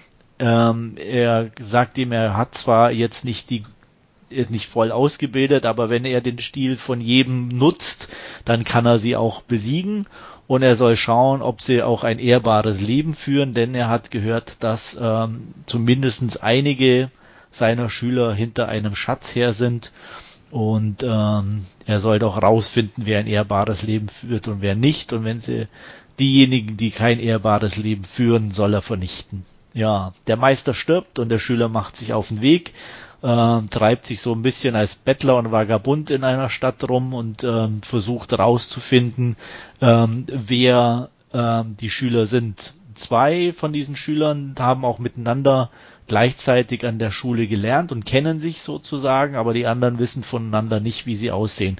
Die beiden, die wir, die zusammen an der Schule waren, lernen wir auch relativ schnell kennen und ähm, ähm, stellen fest, dass die beiden tatsächlich kein ehrbares Leben geführt haben, denn mm, ihr Hobby besteht darin, Leute umzubringen und den Schatz zu suchen. Und ähm, ja, im Endeffekt geht's halt irgendwann auf den großen Showdown zu ähm, Geheimnisse werden gelüftet, wer ist wer. Und ähm, zu sagen, das wäre jetzt alles sehr überraschend, ist übertrieben. Aber es ist definitiv ganz interessant gemacht. Ähm, was mich überrascht hat, war auf der einen Seite, dass es gar nicht so viele Kämpfe gab. Ähm, ich glaube, zum Schluss ist dann ein ziemlich großer Kampf. Klar, natürlich muss sein der große Showdown. Aber so vorher war es eigentlich fast eher sowas wie ein bisschen so eine äh, Murder Mystery äh, Geschichte, ähm, weil eben verschiedene Leute umgebracht werden und keiner eigentlich weiß, ähm, wer die äh, einzelnen ja Feinde sind. Ähm, die beiden Bösewichte äh, ich glaube, der eine war Snake und der andere weiß ich gar nicht mehr spontan, äh, haben auf jeden Fall äh, mörderischen Spaß daran, andere umzubringen. Unter anderem eben auch den Schüler mit dem, mit der Krötenhaut. Ähm, da wird's dann ganz lustig und auch ein bisschen blutig, denn äh, sie lassen von einem äh, Schmied eine eiserne Jungfrau mit 9000 Nadeln herstellen um äh, rauszufinden, wo die Schwachstelle ist, weil eine der Nadeln muss ja dann auf jeden Fall diese Stelle treffen. Äh, sie haben dann nur Pech, dass der leider äh, keine am Körper hat, sondern an äh, weiter oben, äh, was sie aber nicht wissen. Also so auf jeden Fall wird's da ein bisschen blutig, aber das Ganze auch sehr äh, dilettantisch wäre jetzt falsch, aber äh, sehr einfach gehalten und passend für die Zeit und trotzdem irgendwie unterhaltsam. Es ist nicht so, äh, wie soll ich sagen, äh, ist jetzt kein Jackie Chan Film mit super Wirework und, und, und Action und was weiß ich. Aber er ist, äh, ich fand den ungemein sympathisch und nett anzugucken. Ähm, fand auch die Story an sich äh, eigentlich relativ interessant. Und ähm, der Schlussfight war auch echt super choreografiert und äh, echt gut gemacht. Man muss natürlich die Zeit betrachten, 78 und auch äh, in China war, glaube ich, äh, ja die Filmindustrie nicht ganz so weit wie in anderen Ländern. Äh, die Kulissen sehen natürlich aus wie Kulissen, aber es hatte einfach seinen Charme und das fand ich schön, das fand ich gut und ähm, deswegen vergebe ich hier für The Five Venoms auch sieben von zehn Punkten und kann sagen, wer sich ein bisschen dafür interessiert, sollte den Blick riskieren. Also Wolfgang. Steffen. ja, versteht sich. Ja, ich wollte ich nur noch mal erwähnen, ne, falls es ja. irgendwie Missverständnisse gibt. Ja. Ich habe den sogar schon gesehen, ist du allerdings hast ihn sogar schon gesehen, okay. Zehn Jahre oder so her. Ich okay. habe die die äh, damals gab's so, so, so eine kurze Zeit, wo es wo es einen Vertrieb namens Dragon Dynasty gab in den USA von Bay Logan, der auch sehr interessante Audiokommentare ja, genau, ja. Audiokommentare macht. Und da habe ich etliche von, von diesen Dragon Dynasty DVDs hier und, und eine davon ist eben Survive Deadly Venoms. Ich muss aber gestehen, ich, ich kann mich jetzt äh, äh, im Detail nicht mehr an den Film erinnern, aber äh, wie du ja auch sagst, die, diese Shaw Brothers Filme, also mehr oder weniger kennt man sie ja auch als, als solche, weil die Kulissen alle immer ein bisschen ähnlich sind. Es ist alles immer äh, ja in, in, in in, in, in großen Filmhallen gedreht, um, um ja dem Wind und, und, und Wetter nicht ausgesetzt zu sein. Und Shaw Brothers, die hatten ja da einen äh, extremen, extrem hohen Durchsatz an, an Filmen, den sie da seinerzeit äh, zu ihren Glanzzeiten produziert haben. Ja. Und äh, ja, hatten oder oder immer ja auch die, die Schauspieler direkt im Studio unter Vertrag, also nicht so wie größtenteils äh, heute, wo man halt äh, äh, ja, die, die, die Schaus Schauspieler für einen Film castet und dann machen sie wieder was anderes, sondern äh, Regisseure und, und Darsteller halt wirklich fest unter Vertrag bei dem Studio und äh, dann, dann ja auch äh, eigene Kinos quasi in, in, in Hongkong, also eine eigene Kinokette, wo, wo sie dann ihre Filme zeigen. Also vom, vom System her war das ja ein bisschen oder war das ganz anders, wie, wie man das heute so ein bisschen aus Hollywood auch kennt. Ja, das sieht man auch natürlich auch bei The Five Deadly Venoms. Also, aber wie gesagt, mir hat beim Schauen nicht nicht gestört. Ähm, äh, fand es echt extrem unterhaltsam. Ja. Mit auch mit wie gesagt den ganzen äh, nicht so perfekten Sachen. Ähm, aber wenn man sich ein bisschen darauf einlässt und ähm, weiß, wie es damals war, dann denke ich, stört einen das auch nicht. Ja, ich glaube, ich hole mir den die Tage mal wieder aus dem Regal. Kannst aber auch auf Netflix gucken. Ah ja, nee. Ich aber auf Netflix meine... gibt's nur in Englisch mit mit englischen also, und deutschen Untertiteln. Nee, nee, nee. Ich, ich schaue Original Mandarin. Ja, ist, ist besser. Also das war das Einzige, was so ein bisschen stört. Äh, wobei es auch wieder irgendwie sehr eigen ist. Also das ja. äh, war schon, schon auch gleichzeitig so ein, so ein, so ein eigenwilliges Ding. Gibt es da dann sauber neu übersetzte Untertitel nein, oder sind es so diese klassischen alten mit Rechtschreibfehlern und. Nee, die sind eigentlich, also da wäre mir nichts aufgefallen. Das sind ganz normale neue Recht, äh, Übersetzungen so. Die passen aber halt nicht zu dem, was, was auf Englisch so. gesprochen wird. Also das fällt einem immer wieder auf. Also ähm, dass es eher so annähernd manchmal ist, wobei ja. ich nicht weiß, was denn tatsächlich eher steht, ja. das was unten steht oder was sie sprechen. Ne? Es ist ja teilweise so, dass die Untertitel vom, vom, vom O-Ton übersetzt worden sind und dann natürlich die äh, äh, Audioübersetzung, also die, die, die Tonspur, ja oft, weil sie halt passen muss, ja. ein bisschen anders dann daherkommt, wie das, was man eins zu eins von, von der Originaltonspur übersetzen kann und dann passt der Untertitel halt nicht zu dem, was Englisch gesprochen wird. Ja. Nee, ich hatte jetzt irgendwie, oh, was, ich habe noch mit Flying Guillotine angefangen und so. Da mhm. war dann auch an irgendeiner Stelle, glaube ich, irgendwie von, von, von 3000 Kriegern die Rede und unten in den, in den, in den, ähm, ähm, na, sag's, Untertitel, war von 300 Kriegern die Rede. Also, mhm. ähm, also solche Geschichten halt einfach, wo man denkt, okay, äh, ja. passt irgendwie nicht so ganz zusammen. Nee, ich hatte ja vor in der letzten oder vorletzten Ausgabe Drunken Master vorgestellt und da gibt's in der Tat dann äh, zwei oder mehr Untertitel, wo dann einer eben diese ja eher lustigen initiale Übersetzung samt Rechtschreibfehler und Grammatikfehler ist und dann halt eine neue sauber übersetzte und lauter zusammen. Ja. Äh, ich hätte gern die deutsche Variante gehört, aber ich weiß gar nicht, ob es den überhaupt irgendwann mal auf Deutsch gab. Hm, also er hat zumindest offiziell auch einen deutschen Titel. Ja, okay. Die fünf, die fünf Unbesiegbaren. Also er hat es dann wohl irgendwann auch mal. Zumindest irgendwie ins Kino vielleicht in den 70er ja. 80ern geschafft oder so. Also. Oder auf Video damals. Ja. Aber also das kann durchaus sein. Ja. Aber wie gesagt, äh, wer, wer da ein bisschen Nostalgie hat oder auch Interesse an alten Kung-Fu-Filmen, definitiv einen Blick wert.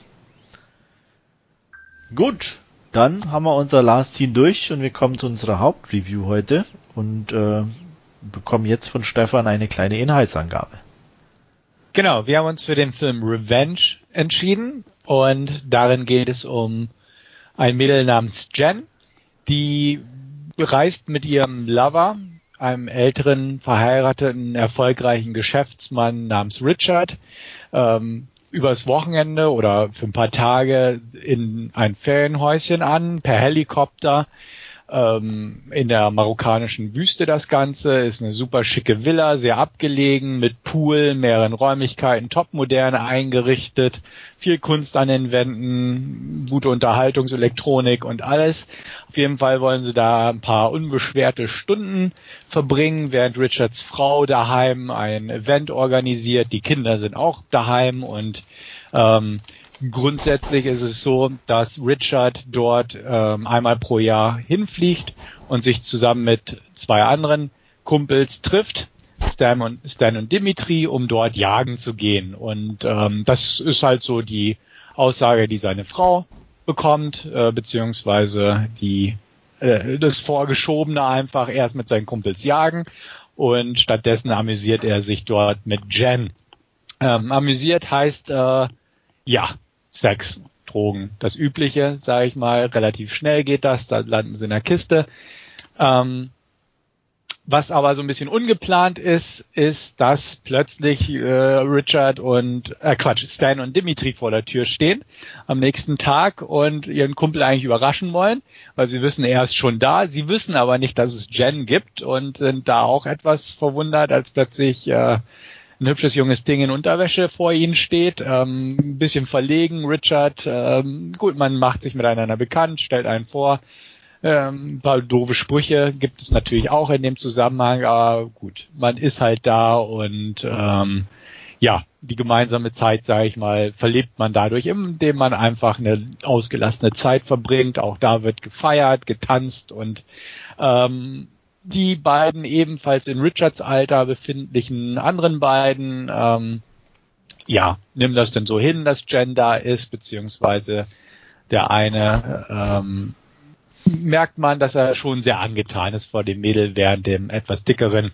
das Ganze so ein bisschen egal ist. Ähm, ja, Richard hält sich so ein bisschen da raus, ähm, ist, ist nicht mehr ganz so aktiv in der Sache und fährt dann eines Morgens auch ähm, einfach los, um die Jagdlizenzen zu besorgen. Dann definitiv soll Jen nach Hause fliegen und er soll dann jagen gehen. Also der Teil des Plans steht noch.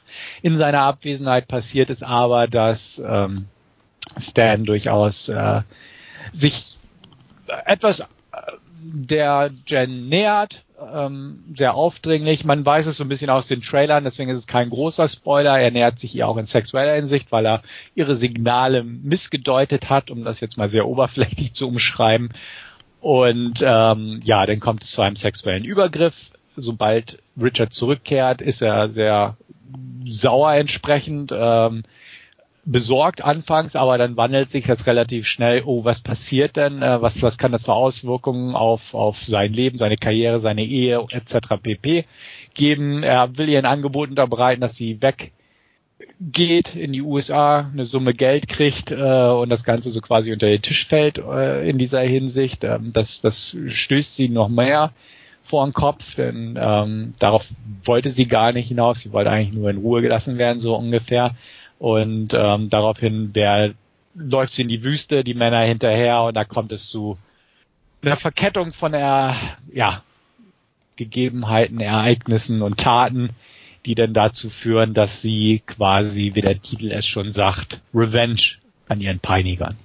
Dann steige ich gleich einfach mal ein. Optisch genau mein Ding, muss ich sagen. Ich mochte den Look, die Farben, die Musik. Ähm, hat mir alles sehr zugesagt. Ähm, auch darstellerisch ähm, alle genügend sympathisch, unsympathisch, äh, wie es eigentlich sein soll in so einem Film.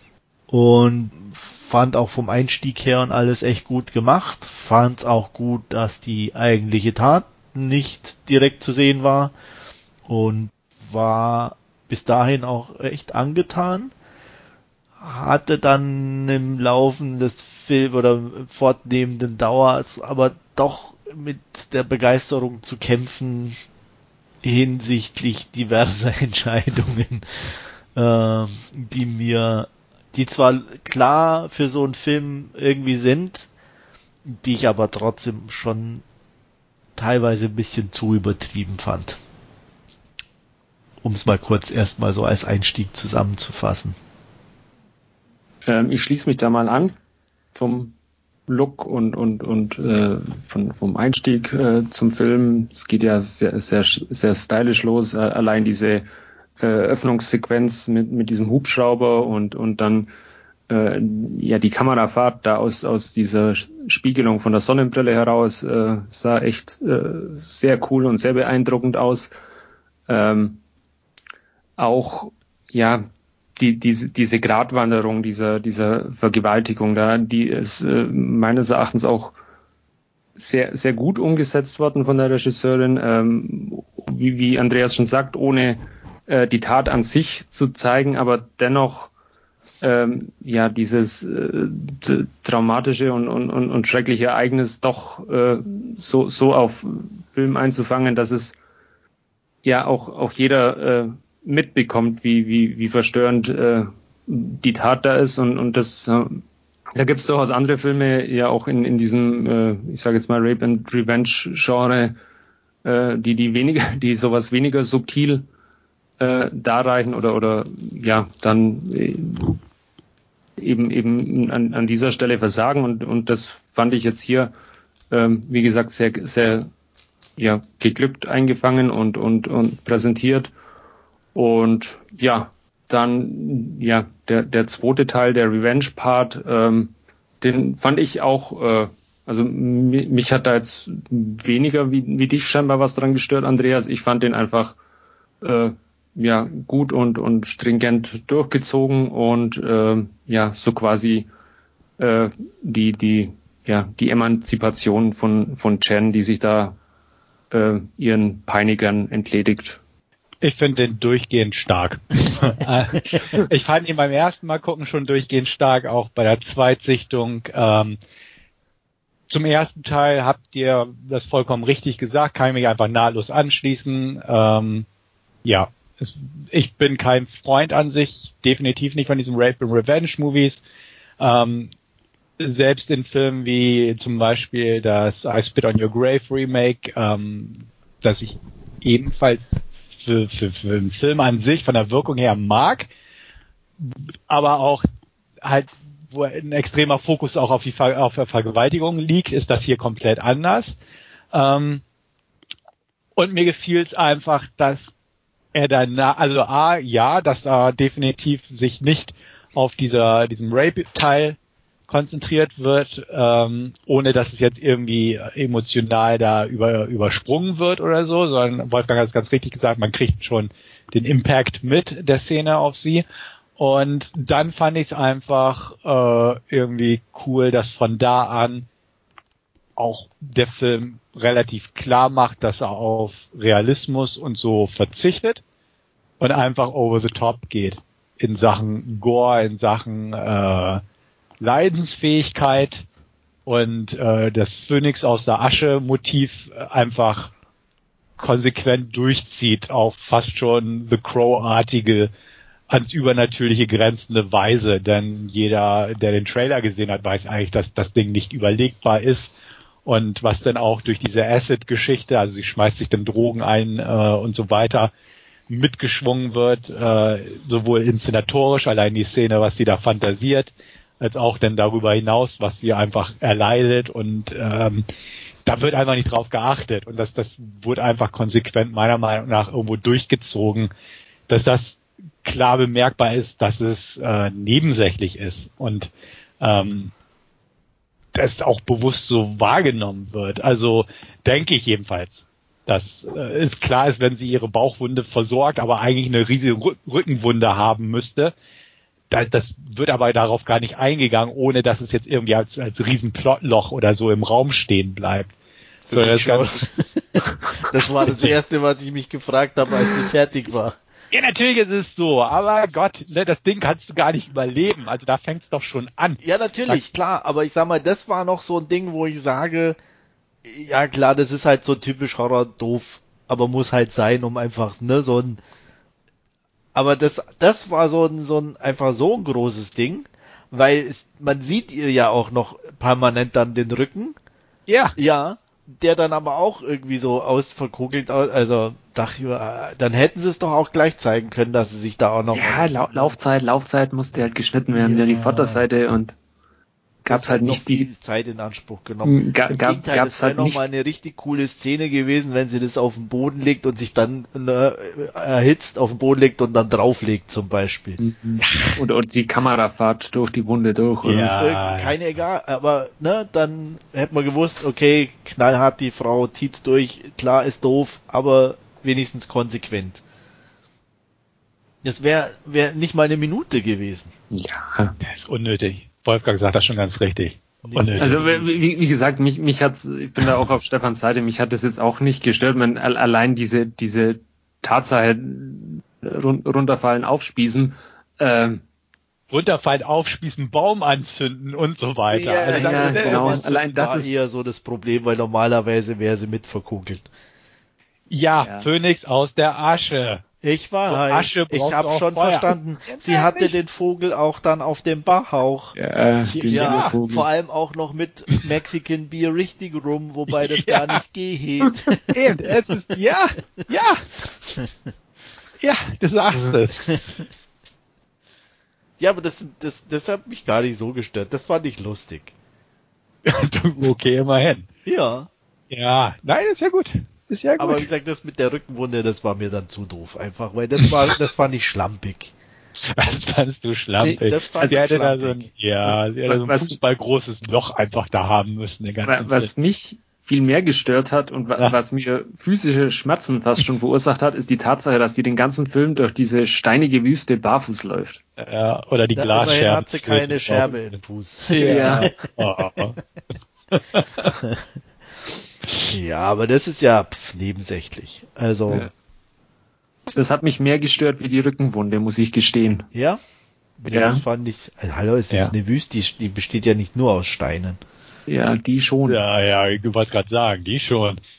Ja, sie ist ja auch Wege entlang gelaufen. ja. Das stimmt. Ja. Bisschen, ja, ja, ja. Und sie ist auch gefahren. Ja. Ja. Ja im, im, Wasser war sie auch. Und im Wasser war sie auch, genau. Ja, eben. eben. ich nee, glaube, wir können ich uns. Ich, ich, mir, mir ist das schon klar, wie gesagt, aber ich fand halt echt einfach mit der Rückenwunde fand ich halt echt ein bisschen zu viel. Irgendwo, wo ich sagte, ah, das hätten sie noch wenigstens irgendwie im Ansatz wenigstens machen, zeigen, egal ja. wie. Ja, nee, ähm. ich fand, wie gesagt, es war schon so allein durch die Größe der Wunde und da ist, weiß ich nicht, da fand ich schon einfach irgendwie cool, dass sie sich da so diesen Adler drauf brandet und so und ja.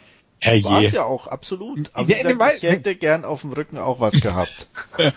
ja, und, und ja, der erinnert sich wahrscheinlich nitpicking-mäßig an, an den Organschäden durch diese Wunde. Die, ja, weil also die sind mir doch völlig egal. Diese, nur die Optik, das ich, Äußere. Ich, ich hätte es auch wesentlich lustiger gefunden, wenn sie wirklich mit dem Loch im Rücken rumgelaufen wäre. Mit so einem CGI-Loch bestimmt. Hat, nein, hat einfach, nein, nicht direkt ein Loch, aber halt so permanentes äh, Rauslaufen von irgendwelchen Körperflüssigkeiten. Ja. Hat, hat denn irgendjemand mal auf, auf einem, in einem alten Schulbuch nachgesehen, was denn da für Organe sind, wo sie, wo sie da aufgeschrieben naja, die Wirbelsäule wird wohl zerlegt haben, ne? Also ja, eigentlich wäre sie keine ja eh vorbei dann alles. Keine, ja. keine ja. lebenswichtigen Organe nee. an dieser Seite des Körpers. nee, und die Wunde ging knapp am Rückgrat wahrscheinlich vorbei. Genau, ja. ja. Und wahrscheinlich ja. hat's, egal was da jetzt, ich sage jetzt einfach mal als Beispiel, wenn es der Magen war, ist halt knapp vorbeigegangen und hat's zur, hat den zur Seite geschoben. Ja. Ne? So, deswegen war das alles kein Problem ein glatter Durchschuss sozusagen. genau. Fleischwunde. Fleischwunde, genau. Mhm. Das, das war es ja wirklich. Fleischwunde definitiv. Ja. ja. Beste Schwarzenegger-Filmtradition, oder? Ja, ja, Na, in vielen Traditionen, also auch in vielen Horrorfilmtraditionen, natürlich, klar. Ähm, ja, nee, ähm, hat man natürlich gemerkt. Wie gesagt, mit, mit äh, wie du schon sagtest, Stefan Phoenix aus der Asche passt ja definitiv, äh, war auch vom Motiv mit dem Mexican Bier nochmal unterstrichen. Ich weiß nicht, die, die, die drei Jungs, die hat man noch nicht so zum Thema. Fand ich gut.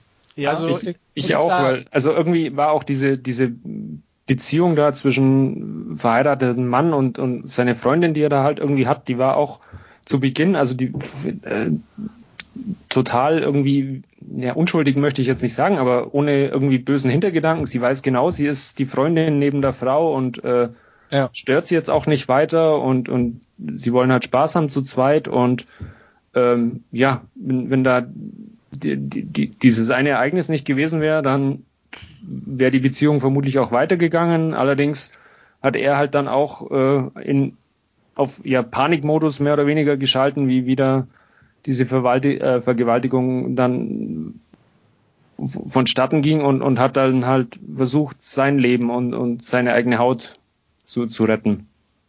Genau, und er hat, er, ne, also fand ich eigentlich auch, also das, das fand ich eigentlich ganz gut gelöst von dem Film. Also dieser Anruf, ne, es war ja relativ klar und sie, sie hat sich ja auch nicht jetzt wirklich super ernsthaft Gedanken gemacht, dass er seine Frau auch wirklich verlässt und so.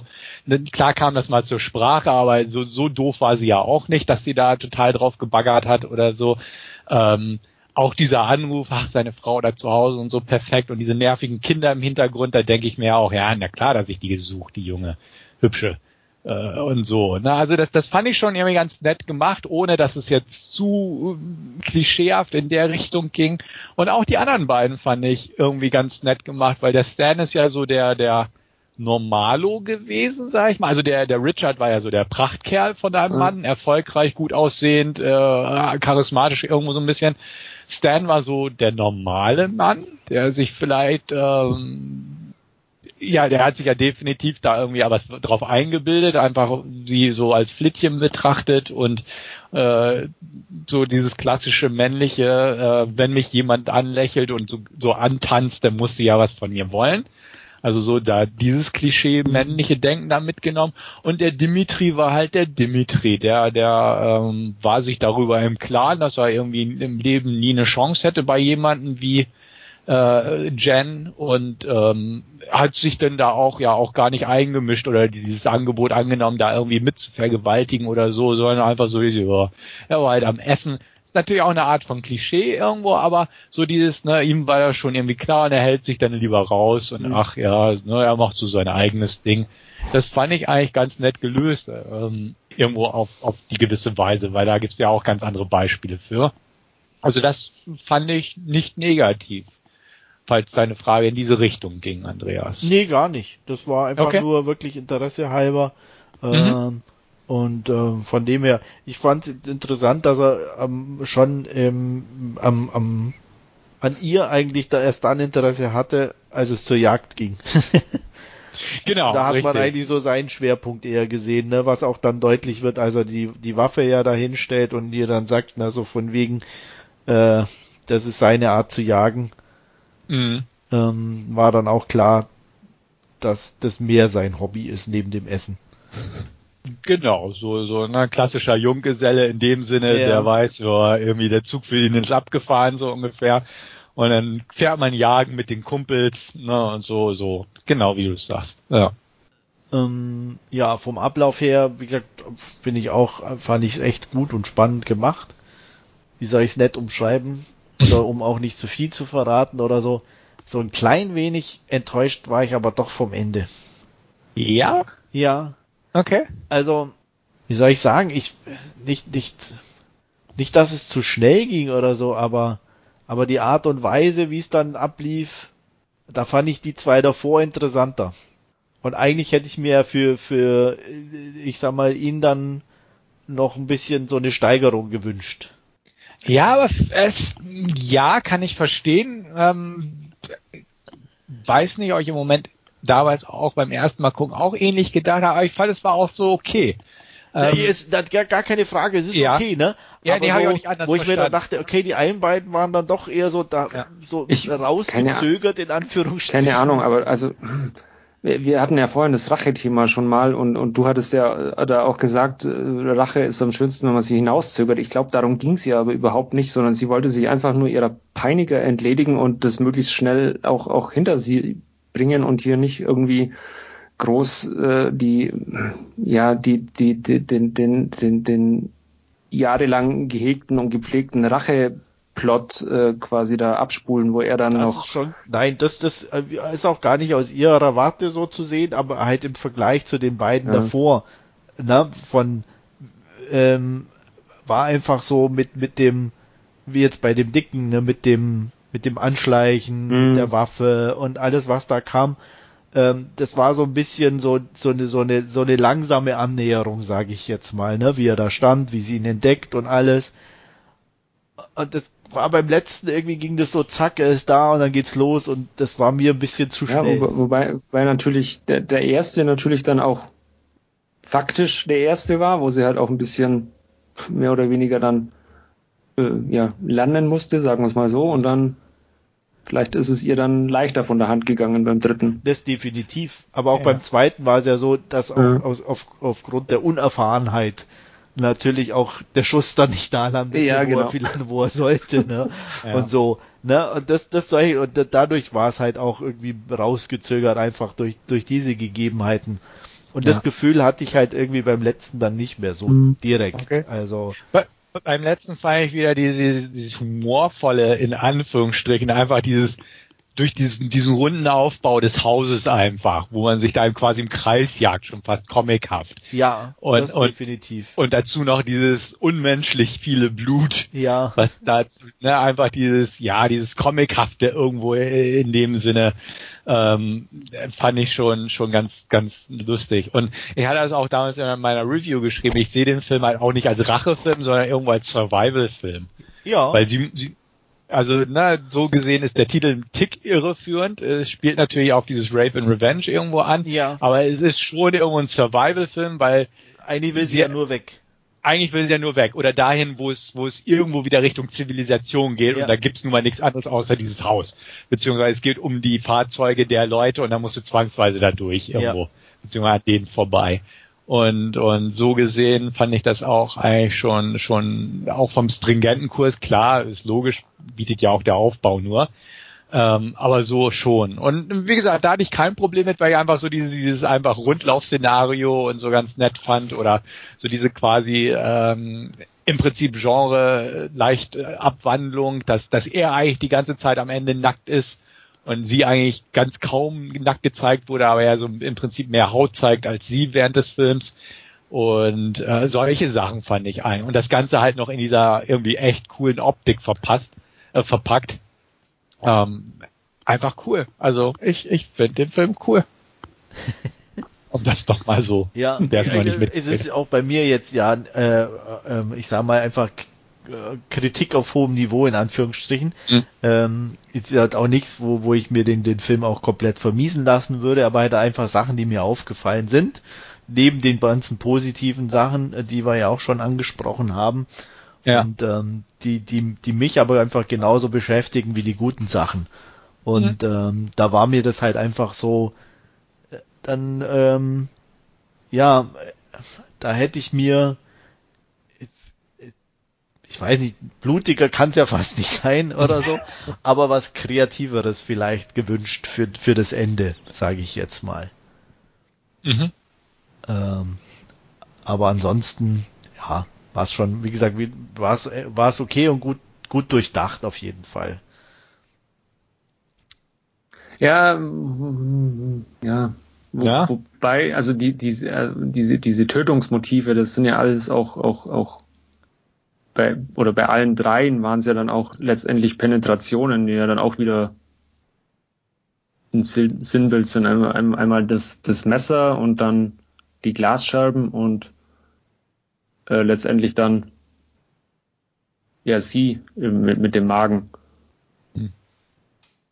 Und dann ist es natürlich, also wenn man, wenn man, wenn, wenn die, die Regisseurin, ich kann leider den Namen nicht aussprechen, den französischen, äh, wenn man das natürlich als Motiv dann immer noch mit, mit, äh, mit, mit reinpackt, dann wird es natürlich schwieriger, nochmal was Interessantes zu finden.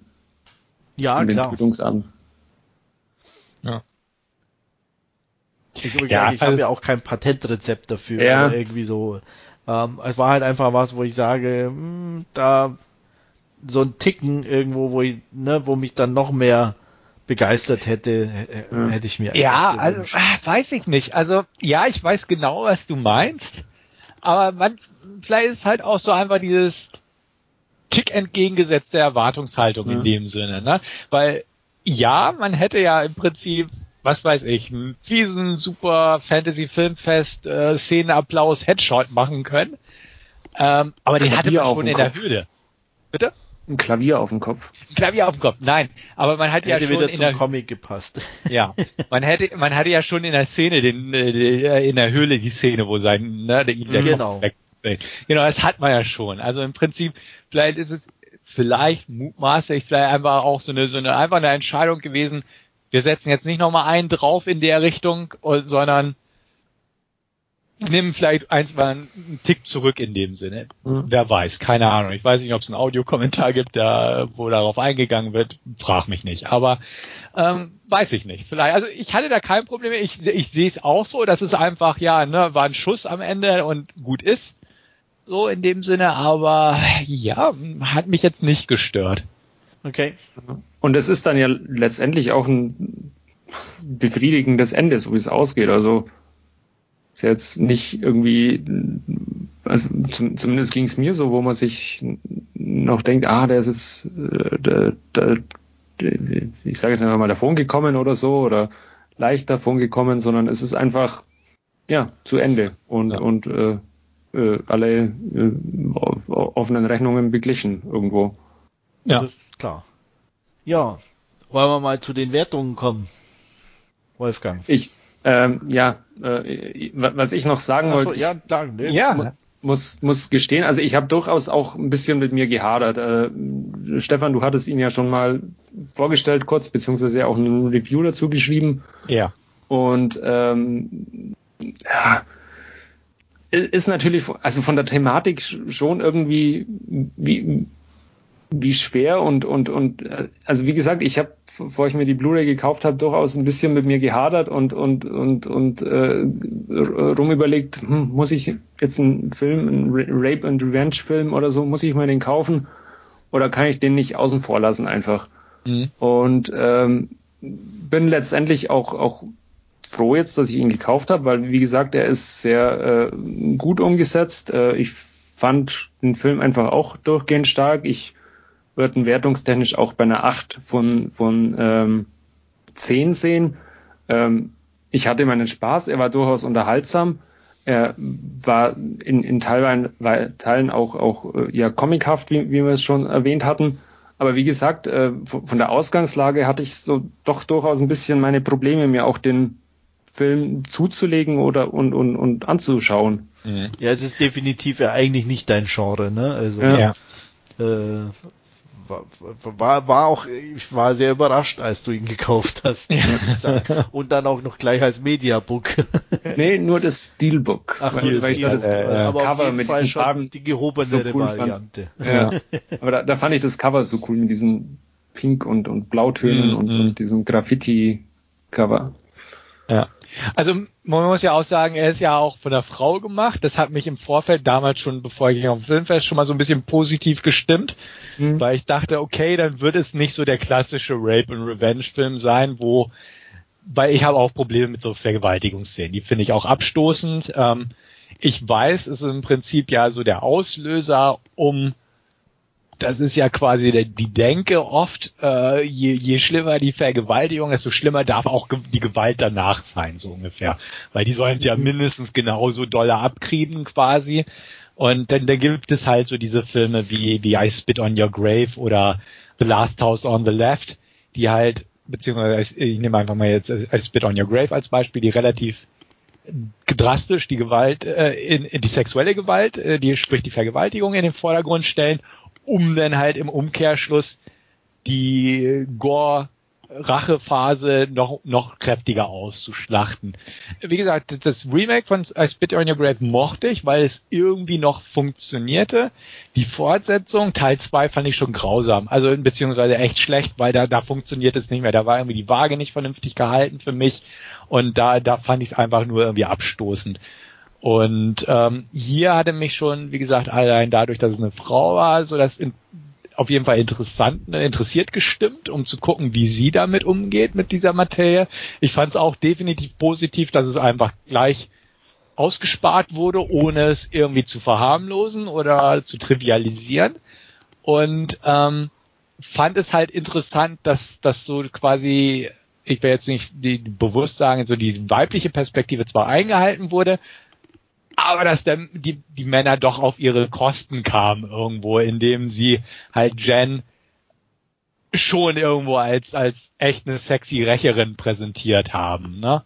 Dass sie da in Unterwäsche rumläuft und die, dieses cool, also auch, dass es nicht irgendwie mit den Wunden irgendwie abstoßend ist, wie es ja als realistisches oder zumindest realistisch tendiertes Werk gewesen wäre, dass die da fiese Wunden gehabt hätte, die sie ja A nicht überleben hätte können und B ne, dann ganz anders hätte verarzten müssen, sondern einfach, dass sie dieses coole Branding sich da auf den Bauch haut, äh, unbewusst oder beziehungsweise einfach durch diesen Zufall, weil die Bierdose so war.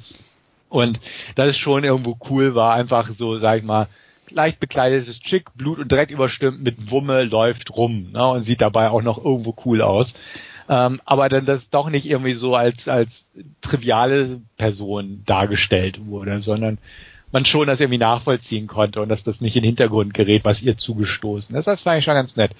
Also, ja, hatte mich auch gewundert, so ein bisschen, dass Wolfgang da so drauf angesprungen ist, aber ja, aber ähm, wir, wir hinterlassen so stetig so, ne, unseren Endlos. zack, immer wieder so, zack. Ja, ja, ja, ja genau. Tag um Tag, ich, Jahr um Jahr. Ich, ich möchte aber erwähnen, ich natürlich auch, weil Stefan ja immerhin schon indische Serienkost sich gegönnt ja, hat. Ja. Er muss jetzt nur noch ein bisschen weiter gern Osten und dann ist alles gut.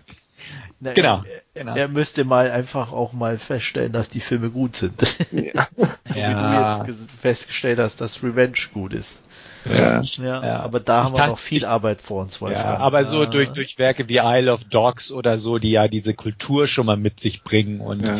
herausstellen, taste ich mich da langsam ran. Ja. Und wenn ich dann im Rentenalter bin, werde ich vielleicht dazu kommen. Wahrscheinlich. Weil irgendwie, ne? Ja, da bist du dann soweit dann bin ich soweit und dann sage ich, okay, jetzt kann ich abdrehen. ja, ja, ja. Ja, Memory of Murder, toller Film. Endlich durchschaue ich die Qualität und ihr habt ja, immer recht. Ich, ich, ich hoffe ja immer irgendwann, noch. Ich irgendwann immer noch, ja. Trifft dich der Hammer der Erleuchtung. Ja. ja, ich bin gespannt auf diesen Tag. Wir auch. Ja, Wir auch, wenn, wenn irgendwann, irgendwann, wenn ich nicht mehr im, im Vollbesitz meiner geistigen Kräfte bin, kommt. ja, genau. Ja. heißt dann, äh, war gut. Äh. Toller Film. Shaw Brothers, voll geil. Ja. ja. Genau. Ja, genau. Ja, darauf also ich, ich auch. Ja. Ich bleib bei meiner Wertung knappe neun von zehn, einfach aus Prinzip, hätte ich was gesagt, ähm, weil ich den durchgehend stylisch fand. Ich hatte kein Problem mit Schauspielern, Figuren und ähnliches. Ich äh, fand mich prima unterhalten und ähm, Mag sein, dass es ein Tick hochgegriffen ist, aber ich bleib dabei und äh, coole Sache, knappe 9 von 10 von mir. Und von mir gibt's eine gute 7. Mit, mit Kratzen an der 8, aber nicht ganz. Mhm. Ja. Dann ist es ja immerhin schön aufsteigend, ohne yep. Zwischenräume und. Nö, also wie gesagt, ist ja auch klar, jammern auf hohem Niveau, aber jeder setzt so ja seine anderen Prioritäten und hat dann doch andere Vorstellungen oder, oder Geschmäcker, wie auch immer man es nennen möchte. Ja. Äh, klar macht es im Endeffekt nicht viel aus, aber für mich ist halt, wie gesagt, auch mehr störend als, als für euch jetzt in dem Fall an, an bestimmten Stellen. Ähm, bei Ghoul war es andersrum. Ne? Da mhm. hat es dich mehr gestört, mich weniger. Deswegen, ja. ähm, so soll es ja auch sein. Ja, natürlich. Was mir jetzt gerade noch einfällt, es gibt ja mit äh, Tecate ein mexikanisches Bier mit einem Adler. Okay. Okay, wenn du das sagst. Der, der war mir jetzt auch nicht bekannt. Der schaut aber ein bisschen anders aus.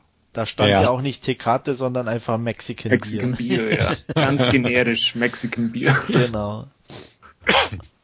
äh, gut. In diesem Sinne, auch wir werden wiederkommen wie Phoenix aus der Asche. Irgendwann demnächst. Und ähm, mit was wissen wir noch nicht. Lasst euch überraschen. Bis dahin eine gute Zeit und tschüss. Ja, vielen Dank fürs Zuhören und bis zum nächsten Mal. Ciao. Dem schließe ich mich an. Auf Wiederhören.